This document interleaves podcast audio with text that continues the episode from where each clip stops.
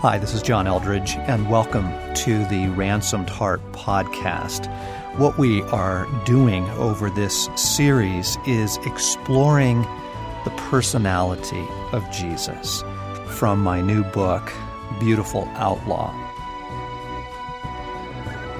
There is absolutely no one and nothing that is more captivating than Jesus when you can see him as he really is. And to know Jesus as he really is, is to fall in love with him.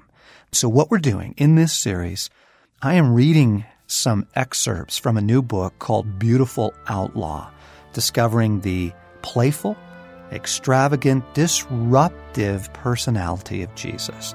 And so let's explore Jesus together. Right now, we're trying to recover his genuine humanity.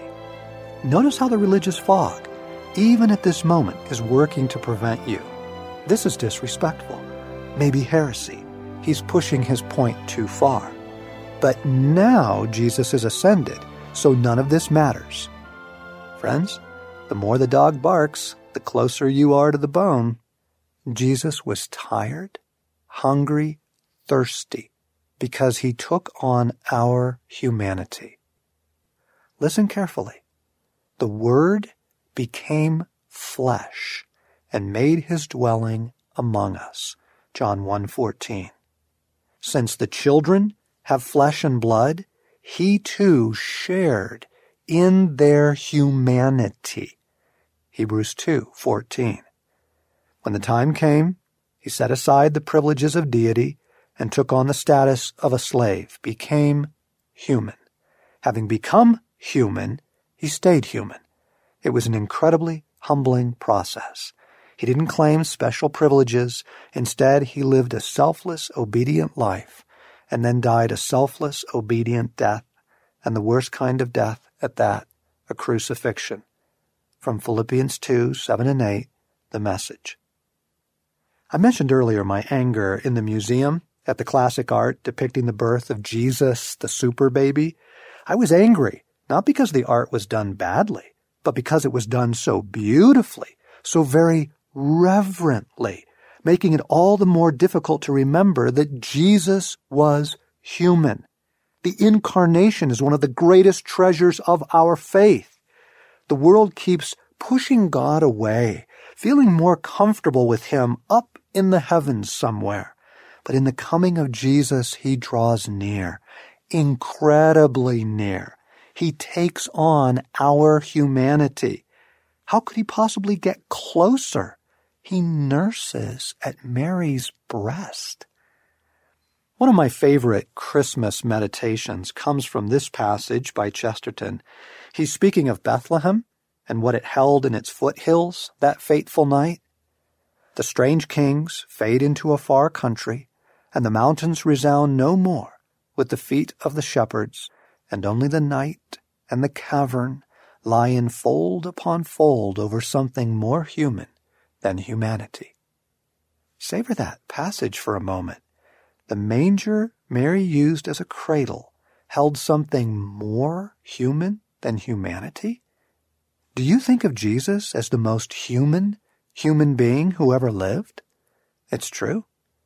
The ravages of sin, neglect, abuse, and a thousand addictions have left us all a shadow of what we were meant to be. Jesus is humanity in its truest form. His favorite title for himself was the Son of Man, not of God, of man. We looked to nature and saw reflected there his playfulness and his fierce intention do we see his humanity reflected in creation as well? Well, um, look in the mirror. You are the only thing in this world said to be created directly in his image. Your humanity is a reflection of Jesus' humanity. Jesus feels, you feel. Jesus longs, you long. Jesus weeps, you weep. Jesus laughs. You laugh. It's a pretty staggering thought. Too much heavens stuff pushes Jesus away. His humanity brings him close again. It also helps us to recover his captivating personality in the Gospels. I've always wondered why Jesus, having healed someone, would immediately tell them to keep quiet about it. After giving two blind men perfect vision, Jesus warned them sternly, see that no one knows about this. Matthew 9:30. Warn them sternly. Now why is that? He does the same thing after healing a man of leprosy. Jesus sent him away at once with a strong warning. See that you don't tell this to anyone. Mark 1:44. A strong warning? But isn't the point to get the word out? And wouldn't miracles be just the thing? These guys are the poster children now, living proof of Jesus' claims. Maybe he's using reverse psychology, knowing that the more you insist people don't talk about what happened, the more they will.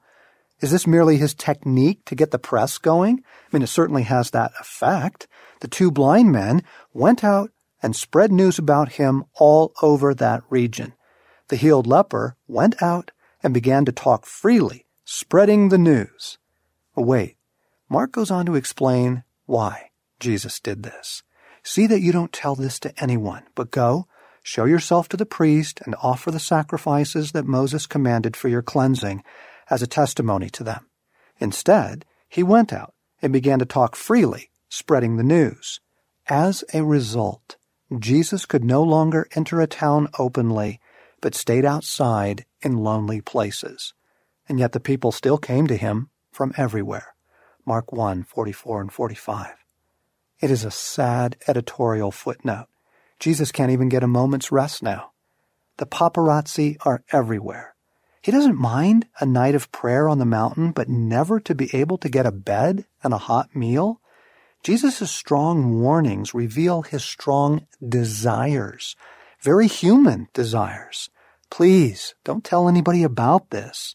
He doesn't want to be forced to sleep in the woods. Jesus enjoyed people. Not everyone does, you know. Many stories find him feasting with a rowdy crowd. He invited twelve men to spend day and night with him for three years. His longing for companionship intensifies to a crescendo in Gethsemane. He took Peter and the two sons of Zebedee along with him. Stay here and keep watch with me. Matthew 26. Don't leave me alone. Not now. How urgently human Yes, Jesus knew loneliness. He's not pretending. The one who created the human heart, whose own heart was so vast and so kind, this man felt deeply. He who created love and friendship longed for it. Now, there are defenders of the faith, quite vocal in our time, quite convincing in their zeal to protect the glory of God who will attack you for suggesting that God wants anything from you other than obedience.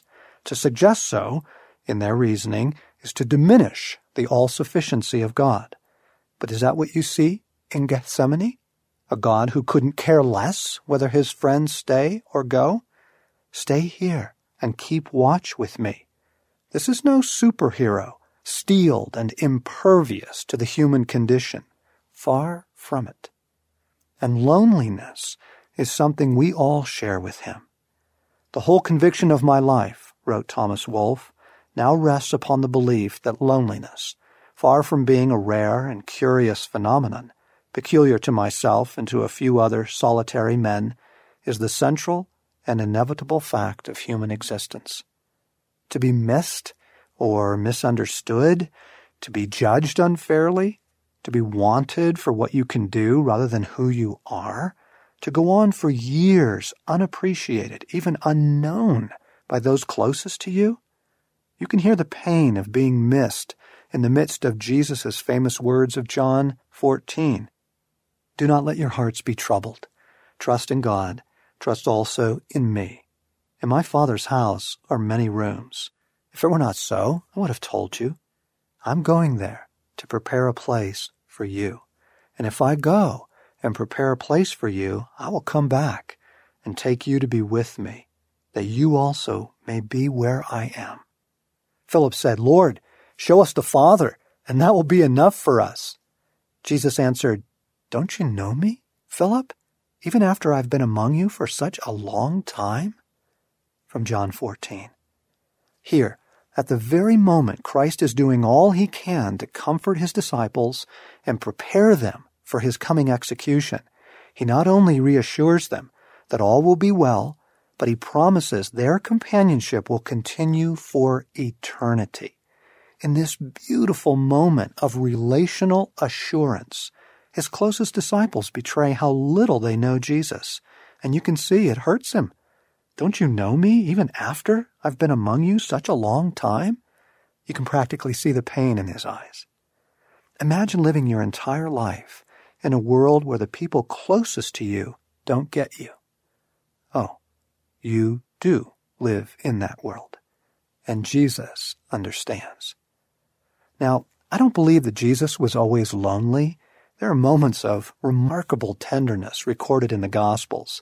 John leaning on his breast at their Last Supper, Mary washing his feet with tears, wiping them with her hair.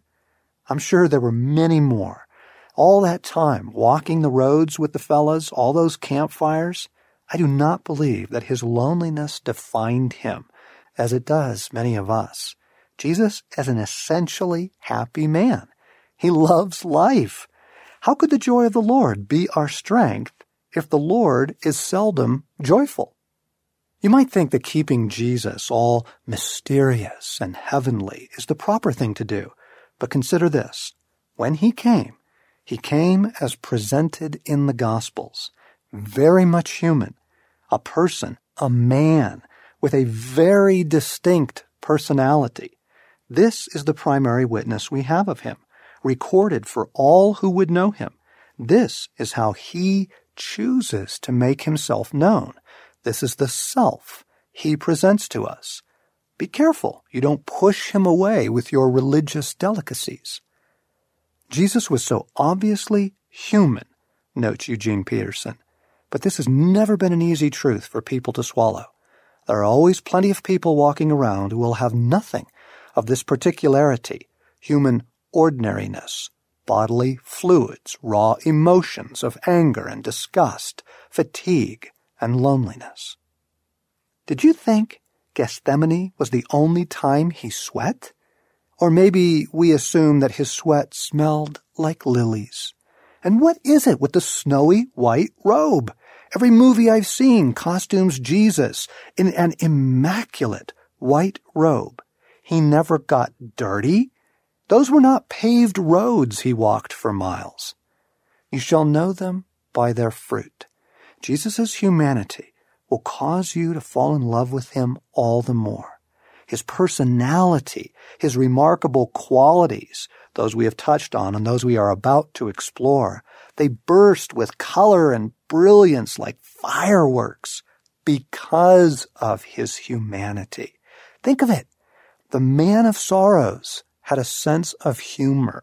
The Prince of Peace could work himself into a lather. This wonderful counselor could be downright ironic. The man on a mission had time to sit and chat. Far from diminishing Jesus, this will only quicken your worship and deepen your intimacy. I love his playfulness. I love his courage. I love his exasperation.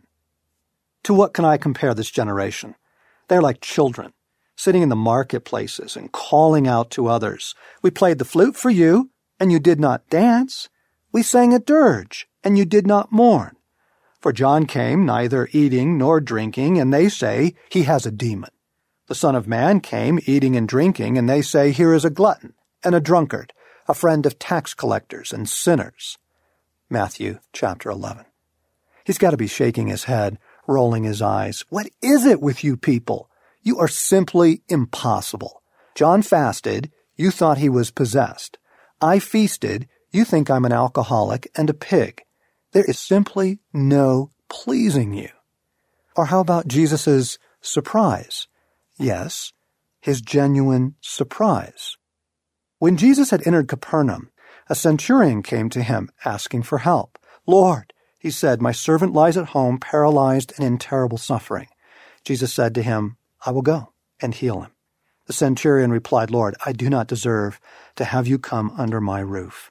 But just say the word, and my servant will be healed. For I myself am a man under authority with soldiers under me. I tell this one go, and he goes, and that one come, and he comes. I say to my servant, do this, and he does it.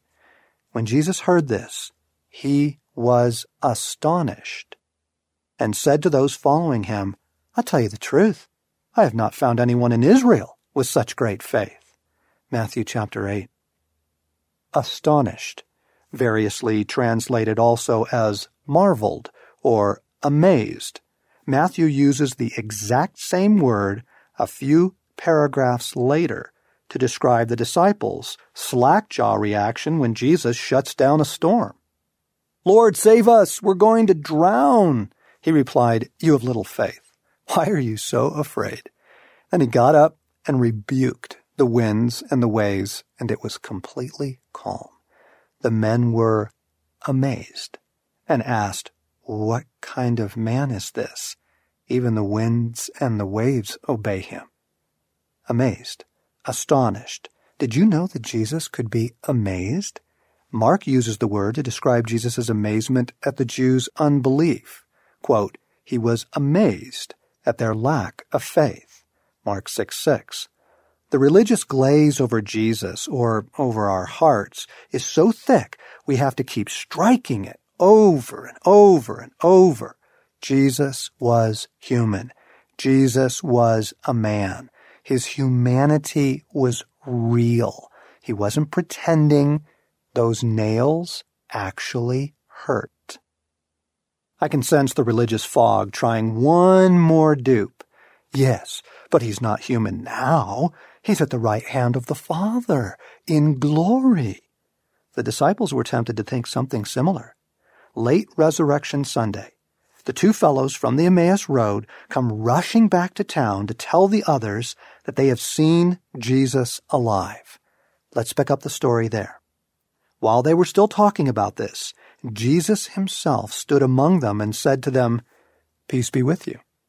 They were startled and frightened, thinking they saw a ghost. He said to them, Why are you troubled?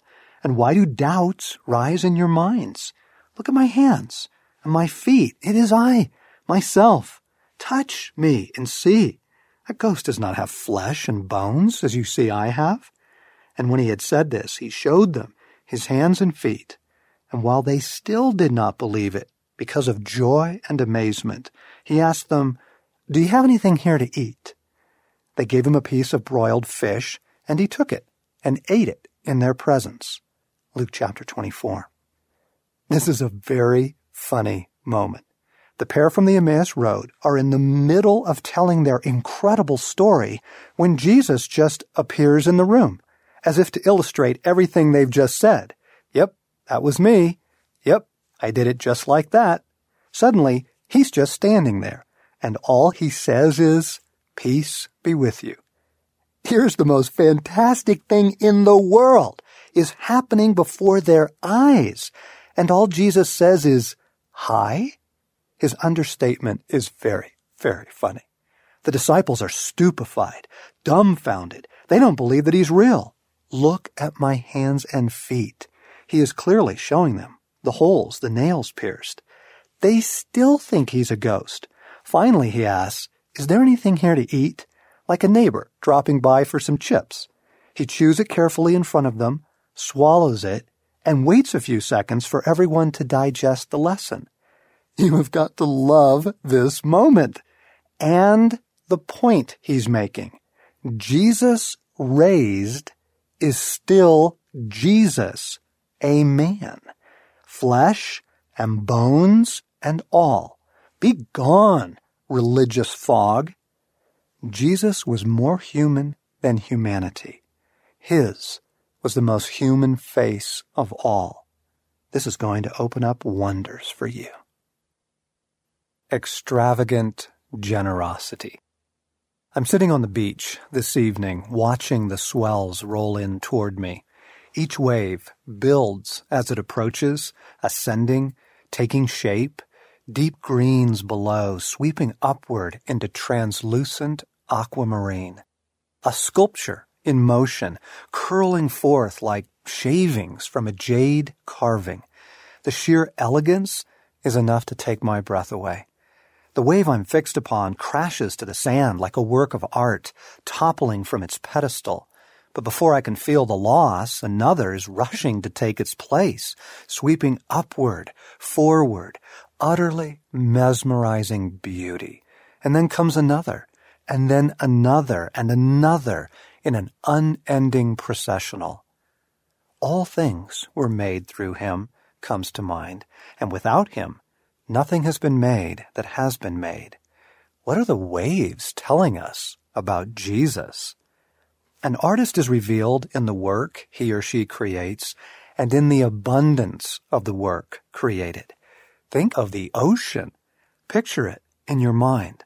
Tonight, the breakers are thundering on the reef a hundred yards out, and beyond that, open ocean. What does this tell us about Jesus? What words come to mind? Majestic, powerful, wild, dangerous, Yes, tempestuous, like the clearing of the temple. His eyes like the gray of the sea, as Ezra Pound wrote, the sea that brooks no voyaging, but also gently playful as it laps at your feet, swirling around your toes, pulling the sand away from beneath you, as Jesus ever so gently pulls the rug out from under us. I look down Scattered at my feet lie a thousand shells, delicate, intricate, the work of a jeweler, an artist with very small tools and exceptional eyesight. If all this is the work of an artist's hand, what does it tell us about the artist? Creation is epic and intimate. He is epic and intimate everywhere around me, an obsession with beauty and attention to detail.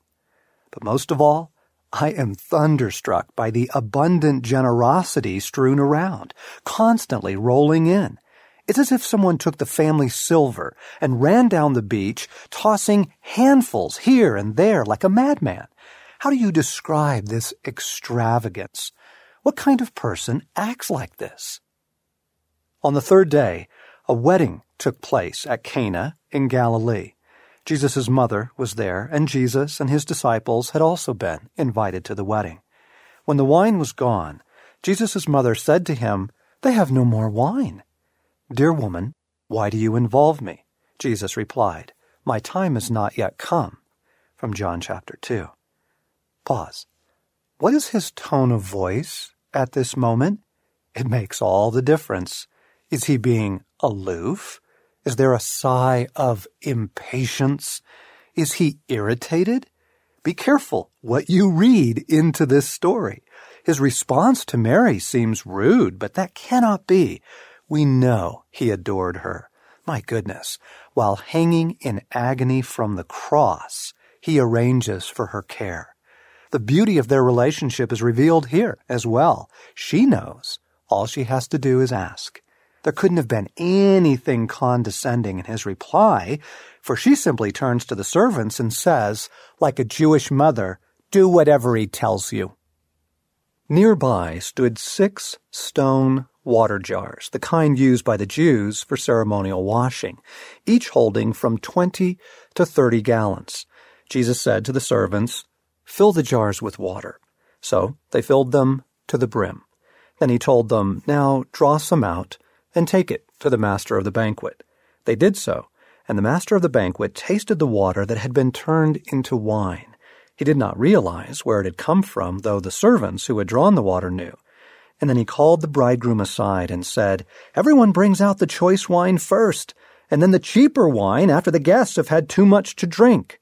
But you have saved the best till now. This the first of his miraculous signs Jesus performed at Cana in Galilee. He thus revealed his glory, and his disciples put their faith in him. Wait a second.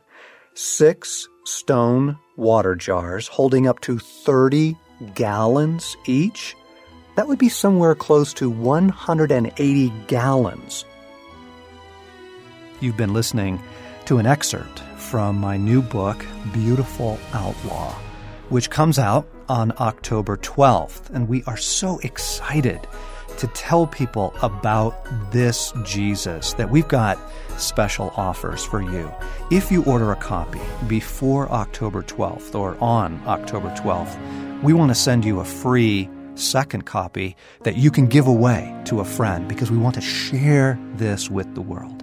And we've got all kinds of other things. We've got a book trailer for you to share with your friends. You can email it around to your groups or post it on Facebook. We've got videos and we have some live events coming. We're going to be doing a, a tour only in October. We're hitting Atlanta, Dallas, the Los Angeles area, and Seattle.